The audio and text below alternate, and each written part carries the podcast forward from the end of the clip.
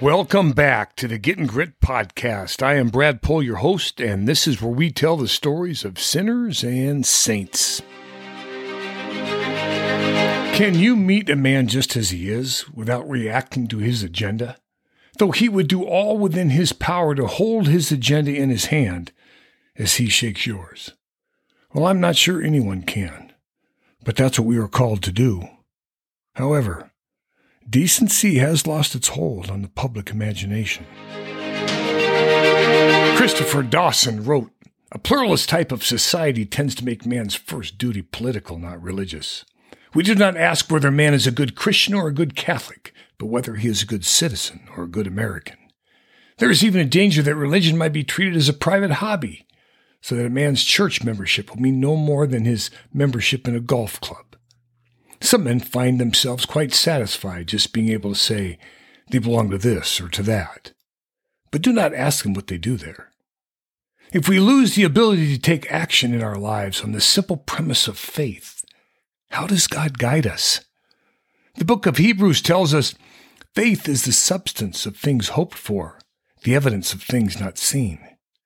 Father Schaefbauer notes one of the hidden gems in the story of the road to Emmaus is that we cannot trust our human eyes. We must learn to see with the eyes of faith. For it says, Then their eyes were opened, meaning their eyes of faith, from which they said, Were not our hearts burning within us while he was talking to us on the road, while he was opening up the scriptures to us? Yes, their hearts were burning. So immediately they took action and headed back to Jerusalem to tell the others. Like warriors, hearing the beating of swords upon their shields, the rhythm beckoning them to be released for war.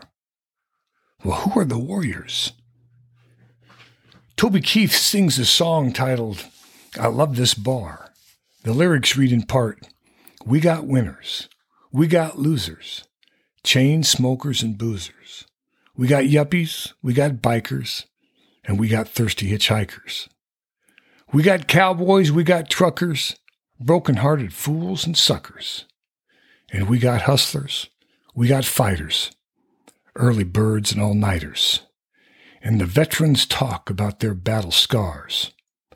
Mm, mm, mm. I love this bar. Lines like these can really only be understood by men who've experienced life in a local bar and the rhythm within it. If you've never walked through the door, then it would be very difficult to understand what that life could be like. You might be able to comment on what you think it might be like. But shared eyes come from shared experiences, and that only comes from walking through a common door together. As Scripture tells us, enter by any other way, and you are no better than a thief or a bandit. So now, as you think about that bar, or the shock'n y'all fact that I even mention lines about a bar, consider this point we must actually walk through the true door, where life is new again because of the resurrection, where there's rhythm in the swords beating upon the shields, and that rhythm shocks you into action. John Henry Newman writes, God has created me to do him some definite service. He has committed some work to me, which he has not committed to another. Hmm. This will take some faith to discern, won't it? Newman goes on, I have my mission to play a part in a great work. I am a link in a chain, a bond of connection between persons. He has not created me for naught.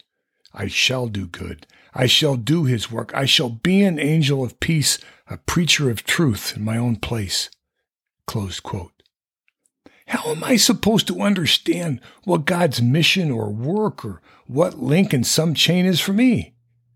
Unless I first try acting out little things by faith alone. I must walk through that door and experience what's inside, where men actually do act upon the faith within them. Otherwise, I'm just a man with an opinion, pontificating my sorrow to the world.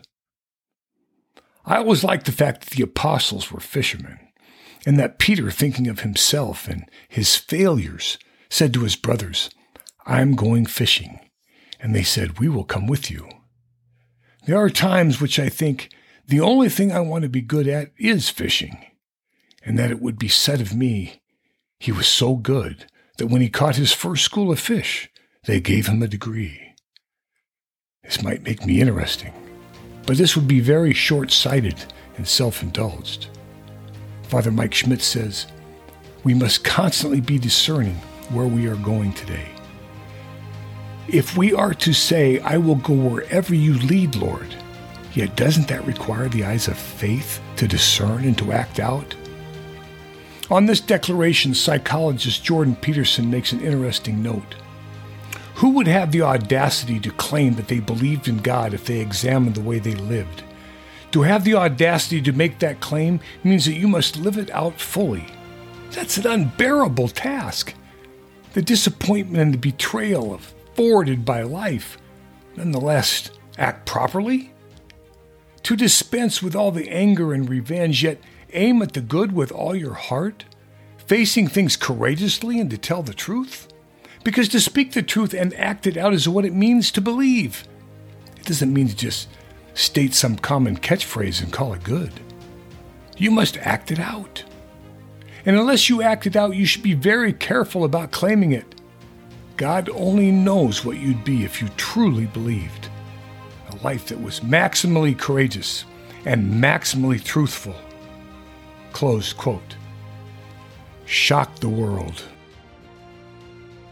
It is so natural for men to want to run off in pursuit of things that many might consider to be selfish, instead of opening their eyes of faith. Man's answers are often pretty self indulged, mostly because men like to embellish, which is why free wine always seems like it tastes more expensive. But remain aware it is the devil who fishes in troubled waters. When Jesus said, Apart from me, you can do nothing. It wasn't a metaphor, and neither was the part that followed. I am the vine, and you are the branches. Do not let your hearts be troubled. Mmm, mmm, mmm. I love this faith. Ain't it so? This is Getting Grit signing off. Blessings to you all. Dominus Vobiscum.